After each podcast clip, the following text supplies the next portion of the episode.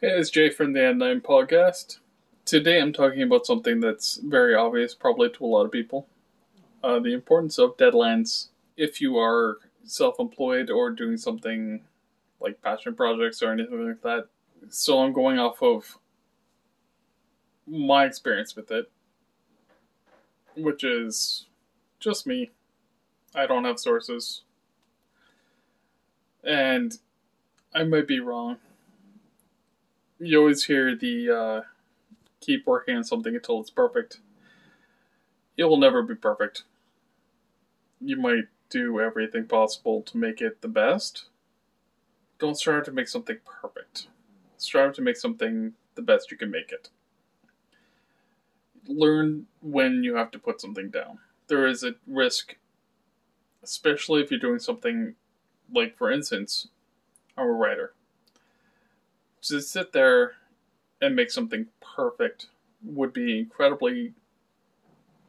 I would never finish anything. I would never complete a project because nothing is ever good enough. I look up, I, for instance, something I'm working on right now, about 15,000 words in. And I'm really happy with the way it's progressing. But I am writing it in vignettes. So when I get to a point, I go, okay, that's good enough. I carry on with the next bit.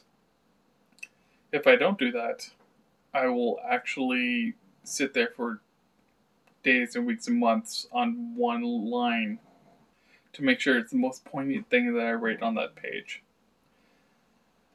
It will never get completed if I let it go forever. So, for instance, with writing, I give myself one year the project I'm working on right now, I've, I've given myself to May 2022. I will be done before then.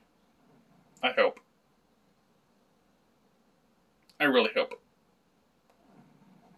But that's what I've given myself a time of. Of course, there are things, external pressures and whatnot, that you can't control. Uh, for another example, I'm reissuing You're Not Dead currently in the process of putting that through a publisher, Olympia, based out of uh, London, the UK. Done everything I can do right now. It's now just a matter of waiting till the next step.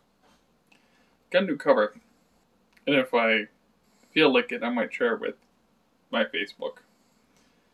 Facebook.com slash jmguard